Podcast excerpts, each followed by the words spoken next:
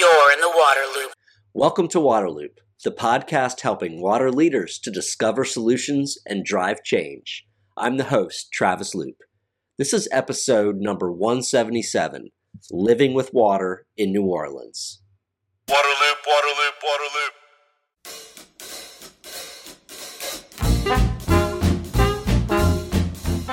I'm here in New Orleans by the Mississippi River. New Orleans is one of the most unique water cities. It has this incredible relationship with the Mississippi River. Since New Orleans was founded here because of the river, it's had to find ways to coexist with the river, to manage it, to thrive with it, to be resilient to it. A lot of that has involved big, hard infrastructure, pipes and pumps and levees and channels. Half of New Orleans is actually lower than sea level. And with all the rainfall and storms, that causes a lot of flooding. New Orleans is now discovering how to be living with water and adapting these techniques and projects on public land, on private property, in parks that actually absorb the water, let it be there, and be part of their solution for managing their relationship with water. I'm really excited to go around and meet some of the people that are leading this change and talk to them about these solutions.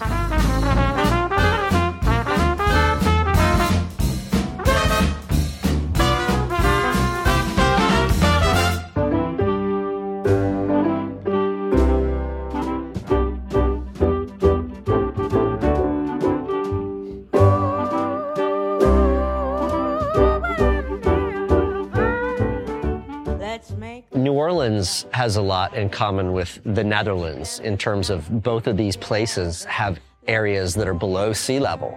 And so it's been a really special, unique challenge with how they manage water. So there's been a big exchange for, centuries between the Dutch and the people in New Orleans about how they do this. And for a long time, that was the big, heavy infrastructure, the pipes, the pumps, the levees, the seawalls, whatever it might be. And the Dutch have also realized that can't be the only way to manage water. They have to take this living with water approach. And so New Orleans has started to adopt that as well. Gonna go talk to Rami Diaz at Wagner and Ball. They are a landscape architecture firm that is really folding this living with water approach into a lot of projects, not just here in New Orleans, but other places around the U.S. Charleston, Norfolk, Miami, even Wilmington. And Rami Diaz here is one of their landscape architects, and he's going to talk to us about how this is happening in New Orleans. Rami, how's it going? How are you doing? Sorry. Good. Tell me about the topography of New Orleans. I'm fascinated by this, place and the way it's so unique compared to really any other city in the U.S.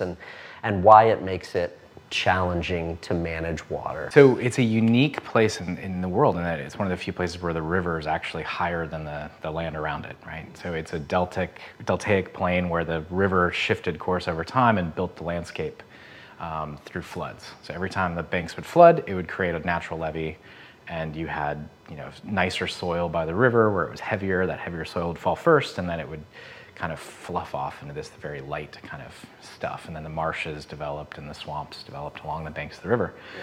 And so we have this very young landscape. I mean, the land that we're built on is only a couple thousand years old. Mm.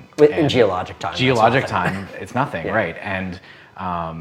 And so the structures of the city are actually very new in terms of geology. It's also very weak soil that subsides with oxidation. When you drain the soil and you expose it to air, it oxidizes and shrinks, and so that's part of the story as well. As the city developed and as we started to develop a drainage system in the turn of the last century, we were able to expand out into the marshes more and more. So we drained the swamp, we cut down all the trees, we built into these low-lying lands that are now Seventh Ward, Gentilly, Blakeview, most of Jefferson Parish on the East Bank. And a lot of those areas are actually lower than sea level. They're below sea level, right. Yeah. They didn't start out below sea level. They were at sea level. And then we drained the swamp, which then lowered it to the whatever the foundation was of that marsh or swamp. And then over time, it subsided more. So there's some areas of the city that are just subsiding and subsiding and subsiding, and the more we drain and the more we remove the water, we sink more, right? So that's part of the kind of impetus for the urban water plan was, you know, deal with the rain and deal with the flooding, but also we need to find ways to manage our subsurface because the city is falling apart because of the soil that we are built on. Is there anything with the intensity of rainfall? Has that been changing? I know New Orleans is prone to these big rainfall events, but has that been picking up? For sure. We're having more extreme events and also more drought. So it's kind of a flip, right? We're having shorter, more extreme storms. It used to be that we'd have big, long storms that would go for 24 hours or 18 hours, and now we're having these like 2-hour storms where we're getting the same amount of rain in 2 hours that we would have had in 12 hours. So New Orleans has a history of kind of a relationship with the Netherlands, right? Another place that has a lot of areas below sea level, have had to do unique things to manage water. The living with water approach is now kind of being borrowed from the Dutch. Yeah. Could you talk about what is living with water? What is this approach? So it's fundamentally about value and value from water. It's not just about managing it or mitigating it or fighting it. It's about living with it, right? Find ways to manage it that are more natural and that bring value, economic value. So if you think of it as, we have to make these big investments in infrastructure, they should also have a real estate benefit. We should want to live next to water, right? Some of the highest value real estate in New Orleans is along the Bayou St. John because people want to be by the water. And so you make it visible, you make it something people want to own and have pride in. It's a little different than a pipe underground that people don't know is there and don't understand . So these projects are, when there's big rain events or whatever it might be, the water can be there, it can be present, if you will, it can be visible, it's part of that landscape. Yep. But then when it's not raining, you still have this beautiful landscape. You have a beautiful landscape, exactly. So, and that's another principle of the Living with Water approach is multifunctional, multi-benefit, right? So a dike in the Netherlands, for example, the Westerdijk in Rotterdam, it's, first of all, you barely know it's there. It's higher ground. There's a road on top of it. There's streetcars on top of it. There's bike lanes. There's houses right up next to it. It's part of the landscape. It's seen as something valuable as part of the city. Yeah. Their drainage canals in Rotterdam, you don't know they're drainage canals. It's just parkland with canals. And so that's sort of the vision that we have for how do we do future infrastructure in New Orleans or how do we renovate what we have so that we can make more space for water and more time for the water to be managed. So that's the other kind of part of the story. We talked about the intensity of the storms. It's also about time. So if your whole idea is I'm going to pump every inch of water that falls on the city and get it out as fast as I can, that's the historic approach. We're saying, well, we need to hold on to it, slow it down a little bit, find room so that the pumps have time to do that, because we still need to drain, right? Most of the water still needs to be taken away. If the pumps and the drainage system, beyond the pumps, the system as well, the pipes, the canals, the catch basins, they just get overloaded by these pulses of water. If we can slow down how quickly the water gets into the system has time to catch up. So the gray and the green both have a role and work together. So in New Orleans, we're here at your offices and you've got these great examples of projects that are going on around New Orleans, living with water kind of projects.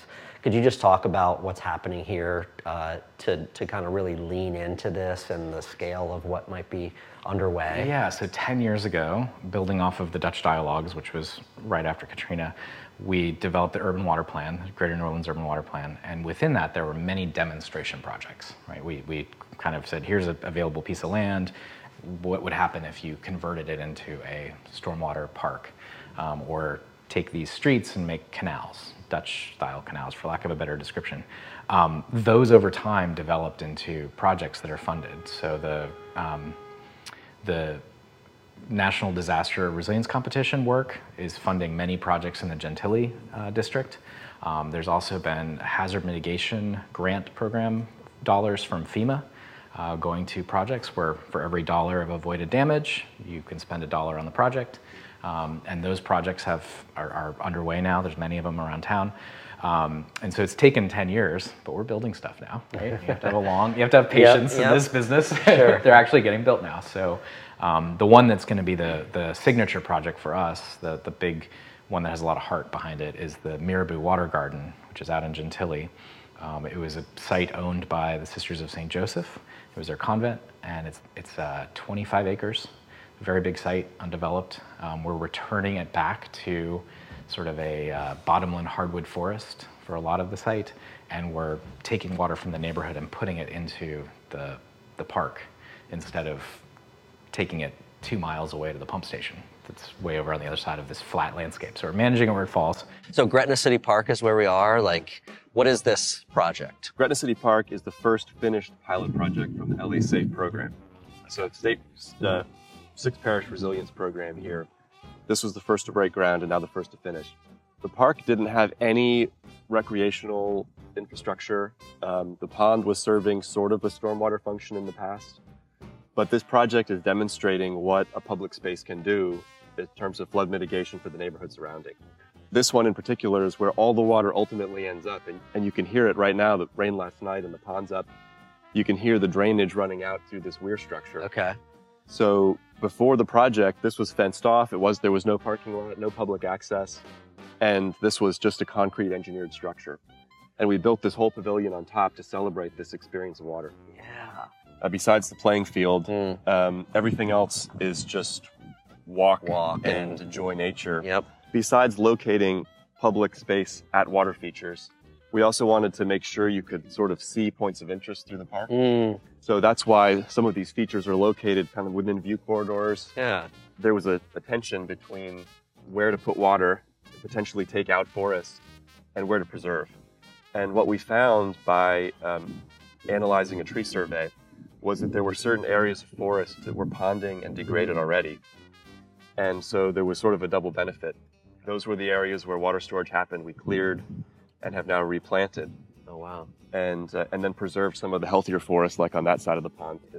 I would be thrilled if I was a resident of the area to just have this. So we took those bearing points and branched out in the V structure to carry more roof. Got it. And that V shape became now a motif across the park. The carried that here, forward, to the bridges. The design. Just to feel a little more cohesive. Yeah, sure. Yeah. And in all of these areas around the pavilion, different types of native meadows and things. So it's not just going to be mowed grass. Yeah. There'll be a lot of variety. Gators! Can't have those here. There's a sign the city's going to put back up, kind of a beware of alligators. It looks like a joke, but it's not. This whole area around here is part of the bog garden. The whole site was just ponding here and had no way out. So the land feature remediates that. This is where most of the new tree planting happened. We have a few hundred new trees on site. Yeah. And you'll see in the middle of the site, on the playing field, it's high. So, you've got moisture, you've got this moisture will come here, pond here, but it'll come through and slowly make its way. Slowly percolate out. Yep. But then a little bit of history about the local citizens who founded the park. And we have, every sign has English, Spanish, and Vietnamese. Vietnamese, is that a big population here in Gretna? Yep. Okay. Yep. And really all around New Orleans. Oh, really? Yep, on the Delta. It was a site, the whole New Orleans metro area was a site where Vietnamese immigrants came at the end of the Vietnam War. Oh, wow. And it's sort of a similar landscape to the Mekong River Delta. The whole park was this almost undiscovered gem. It was so informal. You felt like you were the first one to see it when you used to walk through. Wow. And I think there's still some of that spirit. I love it. I look forward to coming back sometime when it's all green and grown in. Please do. Yeah. Please do. Actually, it'll be green in no time.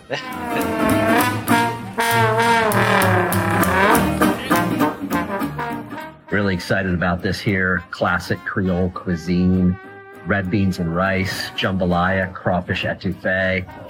The gumbo shop here in the French Quarter had to stop for a classic.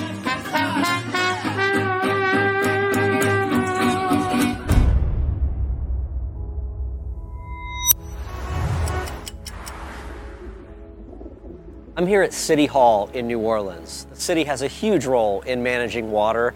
sewer, drinking water, and the flooding issues. They have been involved in the big infrastructure for a long time, the pipes, the pumps, and all of that. But they have also realized that a living with water approach is needed across the city and are starting to put momentum behind it. We're going to talk to Megan Williams. She is an urban water resources planner with the Office of Sustainability and Resilience. She's really one of the people that's leading the change here in New Orleans and putting in these projects that are beautifying communities and helping to manage water. You too. How's it going? Welcome back to the city. I love it. I wish I was here for more than a day and a half this time. This living with water concept, the green infrastructure concept. So with New Orleans, we sit at the bottom of a bowl and we're surrounded by levees. So we pump every drop of water that falls. We pump it out of the city and we pump it across the city. So we don't pump directly into the Mississippi River. We have to pump to the northmost side of the city, which is Lake Pontchartrain. That's a lot of water to pump. That's a long way to go.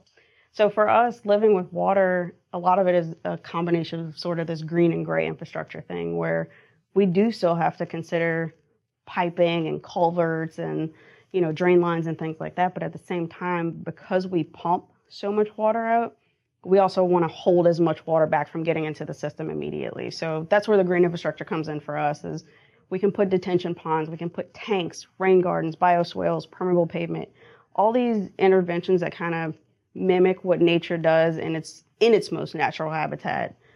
We try to mimic that as much as possible so we can hold some water back before it gets into the pump station so we can give a little bit of a relief to our very aging infrastructure. What's been the arc or the uptake of living with water on the city's part, right? On public property, these projects. It's been a process of kind of learning more about it, getting these things designed, getting them put in. Just what's that trajectory been like? How's the momentum and what's happening here in New Orleans? I think from a municipality standpoint, we're all on board with it. I think you'd be hard-pressed to find someone who doesn't think that that's the answer. We've seen it work. We've seen some projects that we've installed. We've seen the success of it. I think a lot of the times we do have to sort of temper our expectations because we get so much rainfall, and we often get it in really short windows of time, so tempering the expectations of what we are trying to accomplish. But internally, us as a city government, we are on board. We talk about our next step and, the things that we've done that have worked, what hasn't worked, and how do we sort of combine that with other departments or other strategic plans. And in just about every strategic plan, you'll hear someone say, well, stormwater needs to be included. The parks master plan, a lot of the mobility plans, we try to kind of double up on a lot of the strategic plans and make sure that they overlap. So we're meeting a couple of different needs at one time. Could you talk a little bit more about what these projects might look like? You mentioned a couple of the features, but what does this look like for people that haven't seen a project like this or some features? Something that's really unique about New Orleans is almost every neighborhood looks different. Some neighborhoods have a ton of green space.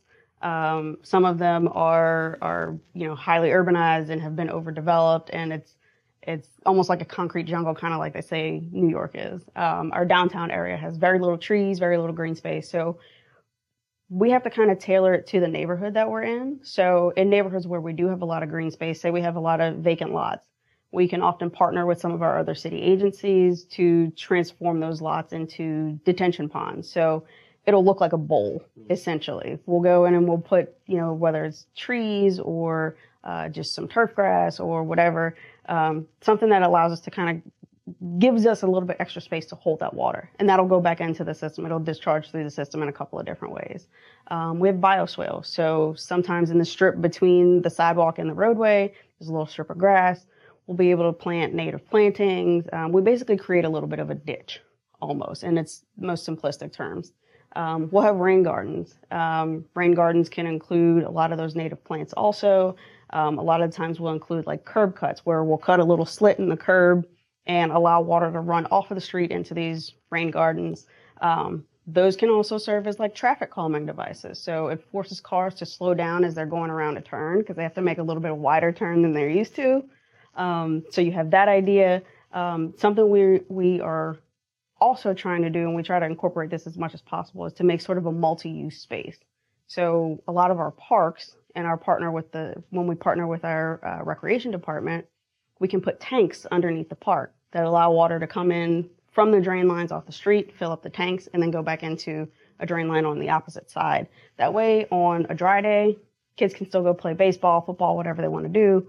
On a rainy day, the surface of it still looks normal, so it's still a grass or a field or, you know, whatever it needs to look like. But underneath, there's, you know, 400, 500, 600 gallons of water, 600,000 gallons of water that are underneath that, that are not in our roadways. Permeable pavement, you know, so I like to call it the sort of Rice Krispie treat. That's what it looks like, right? It's got that texture to it. Yeah, totally. I haven't heard that. That's a good one. It's a porous pavement, so it's got all these void spaces that allow water. It's not much of a storage idea, but it's more of a conveyance thing, so it gets it off of the roadway, gives it a place to go. And again, there's a perforated pipe that's underneath, so it's got little holes all on the top of it that allows it to get back into the drainage system. So we try to have these sort of multi-lines of defense system where we can do 4 or 5 things instead of just one really big thing, so it helps the aesthetic of the neighborhood. Of course, with the flooding, you know, being able to get people to and from their homes,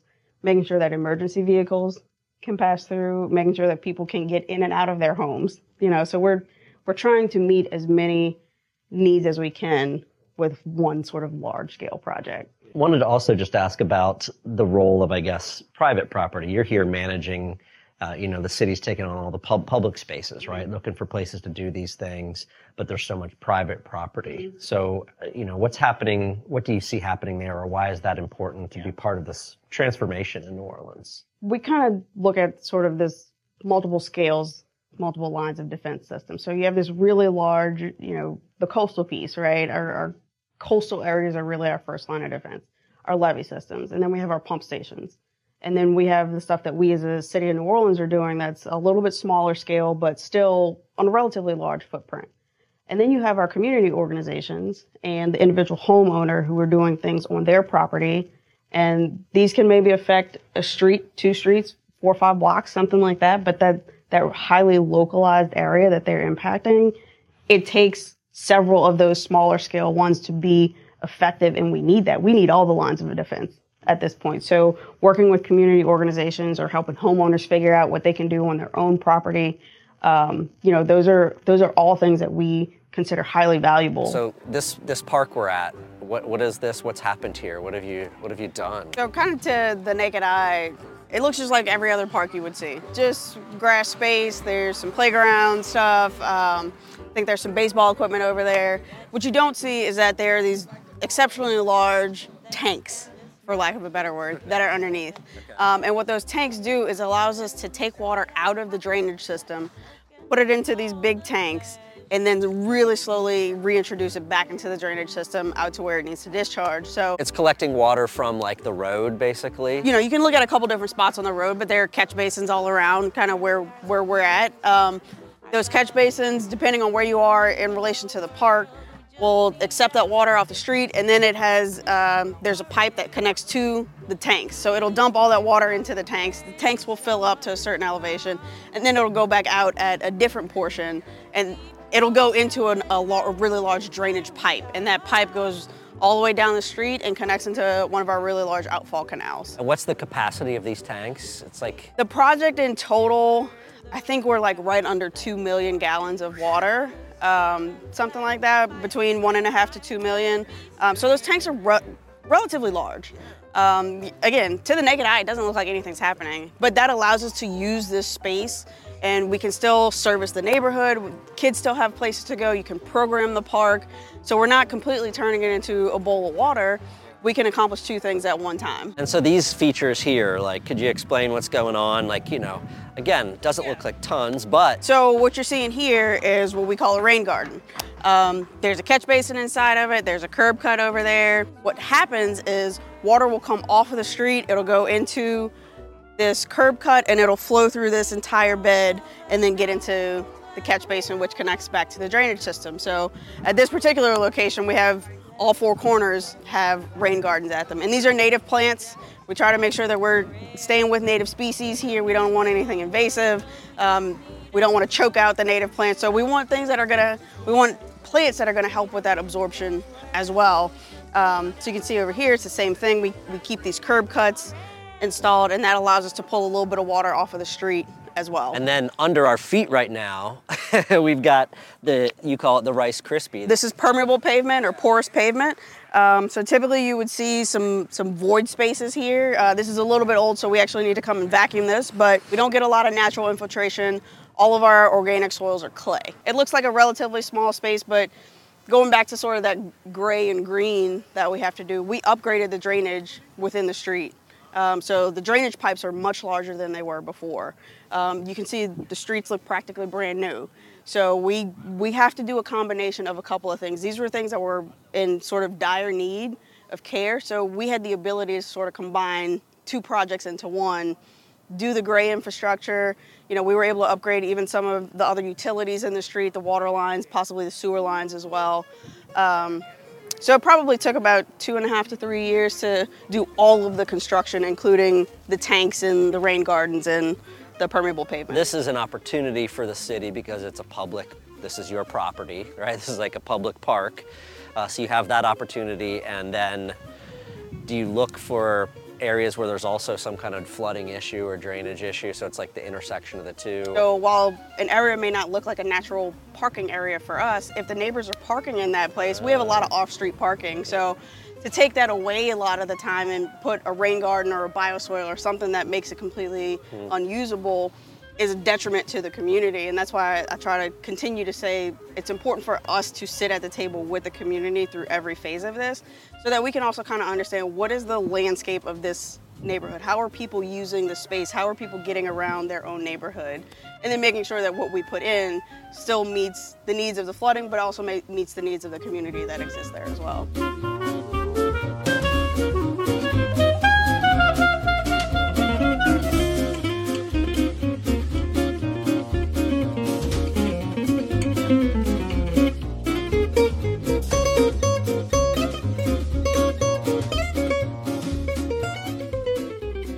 Private property is really key to spreading the Living with Water approach across the city of New Orleans. I'm here in the 7th Ward, which is one of the lowest lying areas of the city. And Angela Chalk of Healthy Community Services is really leading an effort to go even property by property, house by house, block by block, to put in green infrastructure, these nature-based solutions to capture the water, let it soak in, and reduce the flooding in the streets.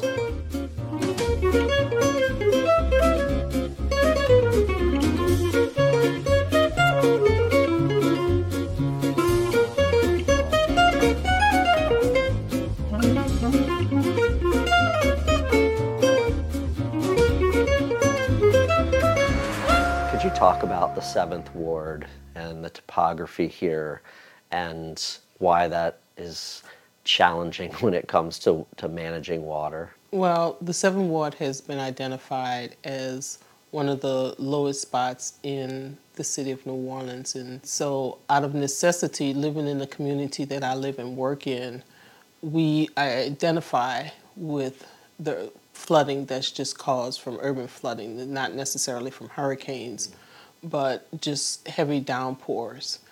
And we know that that's occurring because no matter where you're at on the spectrum of whether or not you believe climate change is real or not, we're certainly feeling the impacts of weather events, more intense, more frequent weather events. And so the actions of Healthy Community Services are community-led actions that residents say this is what we want to see in our neighborhoods. The green infrastructure projects are complementary to the pumps, pipes, and drainage systems because we need pumps, pipes, drains, and canals. But we've gone back to nature-based solutions.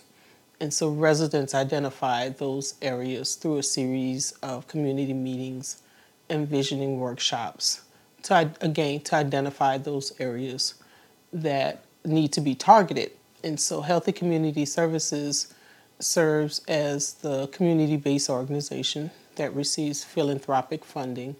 And now with the Justice 40 initiative through the Biden administration, we're receiving federal funding as well to address those issues. Why are the pipes and pumps not enough? Why do you need to go further and pull in the nature-based solutions, you know, house by house, street by street? The pipes, pumps, and drains in the canal serve their purpose in that it helps tremendously to pump large volumes of water out at the same time.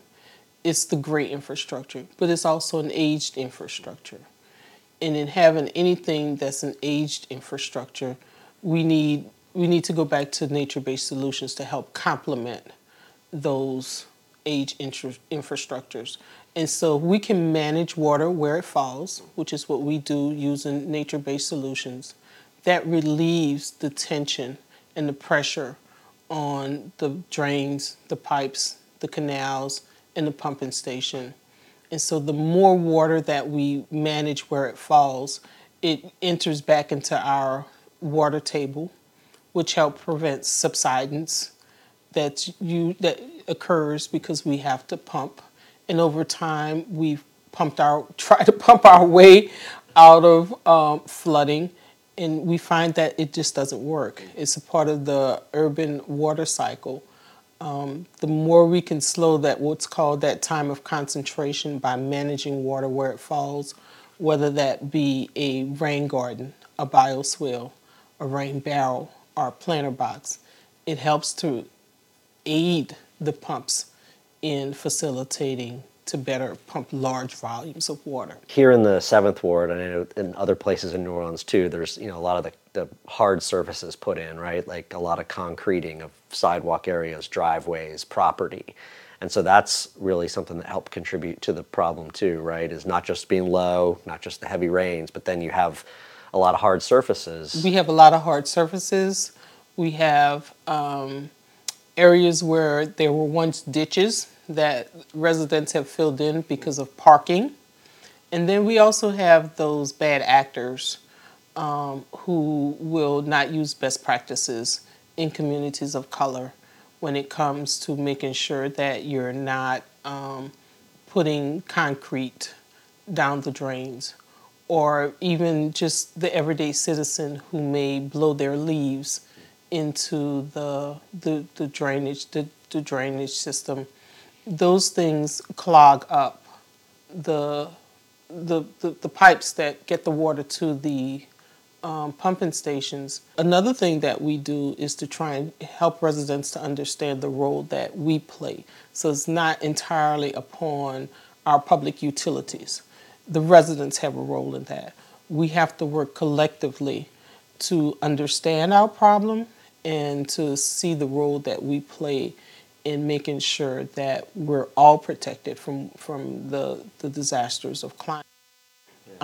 With that being said, we know that, and statistics shows us that, demonstrates that all the time, that communities of color are the ones that are the first to be impacted and the last to recover. So it's called first and worst. First to be impacted, last, worst to be impacted the most, and last to recover. And so my role as a community leader is to engage with residents, not just check off a box, actually get boots on the ground, talking with residents, engaging them through meetings, meeting people where they are, and communicating in a language that folks understand. And we've been successful with that. Here in the 7th Ward alone, we're managing right at 50,000 gallons of stormwater per rain event. That may not seem significant to people, but if it's on your block and it means whether or not your car is going to be flooded or whether or not you can get home from work or school, that's a significant amount of water. Yeah, I love talking about like the significance of, oh my gosh, we need a whole big, huge change. But you can just go in like property by property, right? House by house, you start to chip away. And isn't that's part of your mindset here? Interventions are designed such that whether you're a homeowner or a renter, you can participate in having an intervention. So it could be as simple as a rain barrel, it can be permeable pavers, it can be a bioswale, it can be a rain garden, but everyone sits in on the block where the resident and contribute to what they want to see. They're educated so they know what type of intervention they want to see on the block and what will work. And then we work with a landscape architect to design that. Okay. But most importantly is that we work with workforce development groups like Groundworks New Orleans to bring community-led young folks to give them an opportunity to work on real projects in communities of color that affords them the opportunity to have living wage opportunities and experience in installing green infrastructure interventions. What's been the reaction of the community and how are people feeling? We have to have that level of trust in the community. Without that level of trust in relationship building, none of what we would do or could do would not happen. And so it first evolved out of curiosity when we put in the first project, and then it became competitive. If my neighbor has one, well, I want one too, not even realizing what it was or what the benefit was. Yeah. And then as we engaged with residents and through the Waterwise Gulf South Collective and those other 6 community organizations, we have a network of 175 neighborhood champions who then bring that information to their friends, neighbors, and relatives. And so word of mouth is the best. Yes. Word of mouth and leaving. I always say this is so important in whatever community you're working in is to leave tangible assets in those communities. We can talk about this all day long, but if we are not leaving tangible assets for residents to have long after I'm gone, long after the funding may be gone, residents are then able to maintain these projects and know the benefits that they're receiving from it. Bioswale is a linear channel that manages water where it falls, and this particular bioswale is 40 feet long. It was excavated out to 1.5 feet, so it measures 40 by 2 by 1.5, excavated out and then backfilled with an 80-20 mix of bioretention soil and number 57 limestone. Okay. But what's most important is the use of the native plants. So this is a dwarf palmetto, and when they were first installed, they were about 4 feet high. So yeah. The roots are as deep as the plant is high. Yeah. And so the water is able to infiltrate into the water table, and we're capturing the runoff from the roof of this property, as well as the runoff from the adjacent property. Plus the plants look awesome.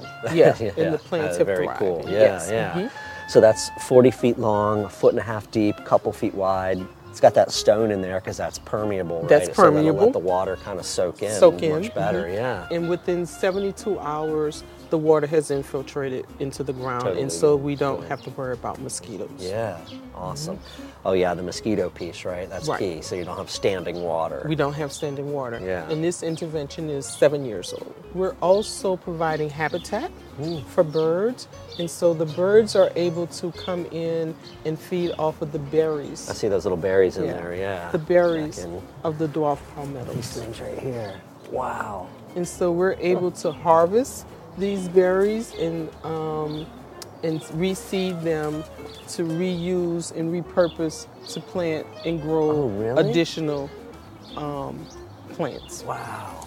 That's awesome. The water is here. It can be repurposed and used again. Yeah.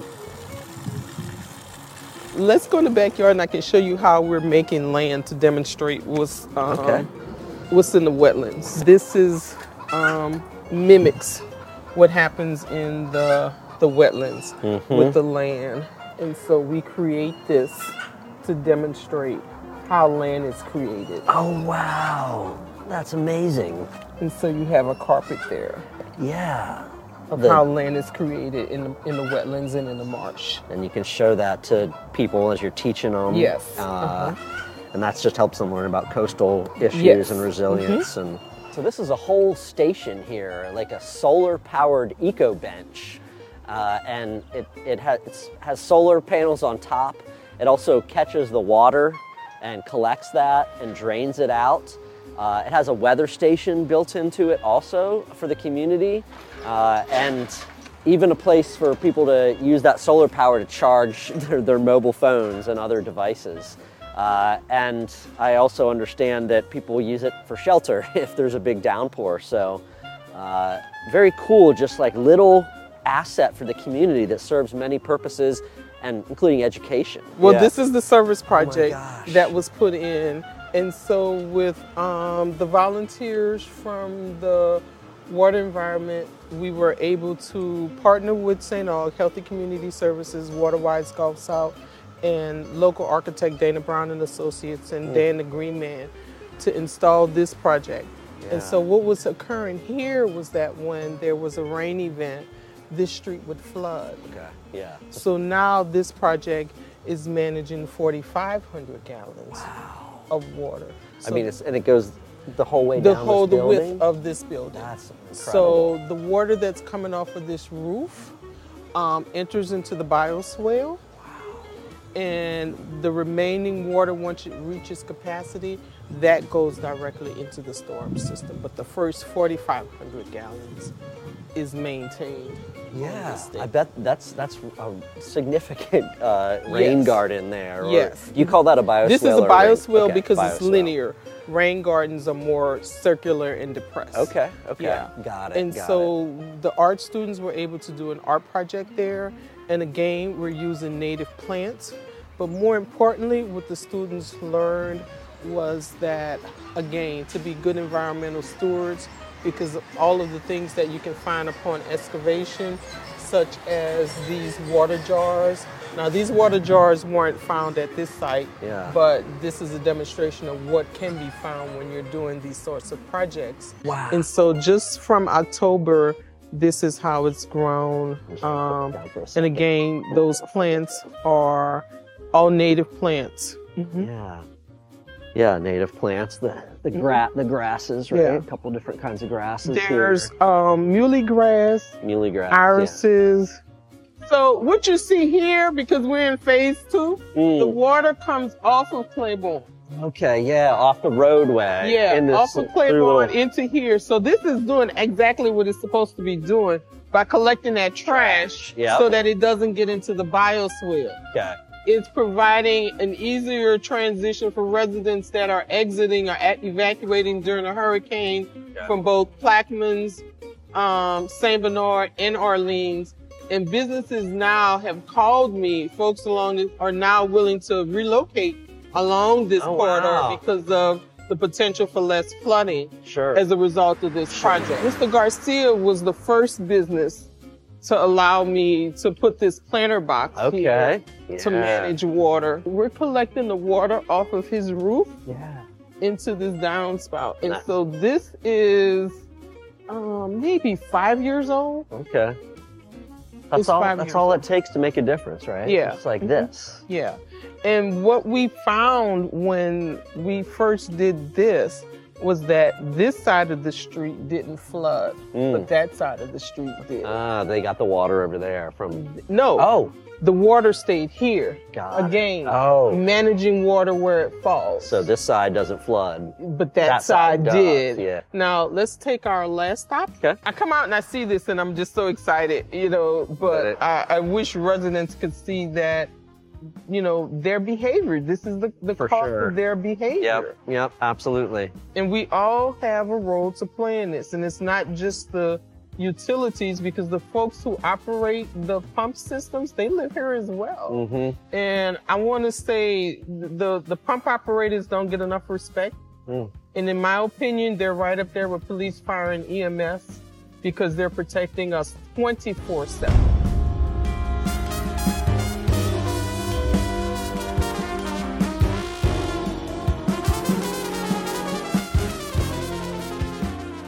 kind of amazing to me, the amount of trash that there is in our waterways. We're here at pumping station number 3 in New Orleans, and you can see in the water back here just all the trash that builds up at a location like this. We were just further down in the canal and saw how a community organization put a boom in the canal to capture the trash and then take it out so that it doesn't build up at the pumping stations and, you know, get in the way of them moving the water when it needs to get moved. So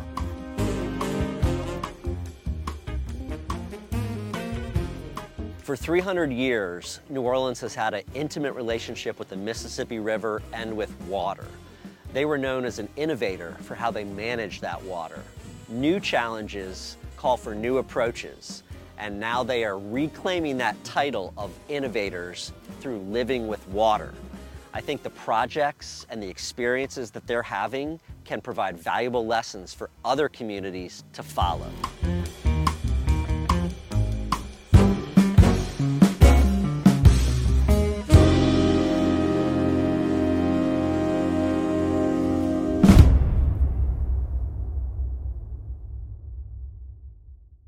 Waterloop. Thank you for checking out this episode from the nonprofit media outlet Waterloop. To find all podcasts, sign up for email updates, and connect on social media, visit waterloop.org. Waterloop, Waterloop, Waterloop.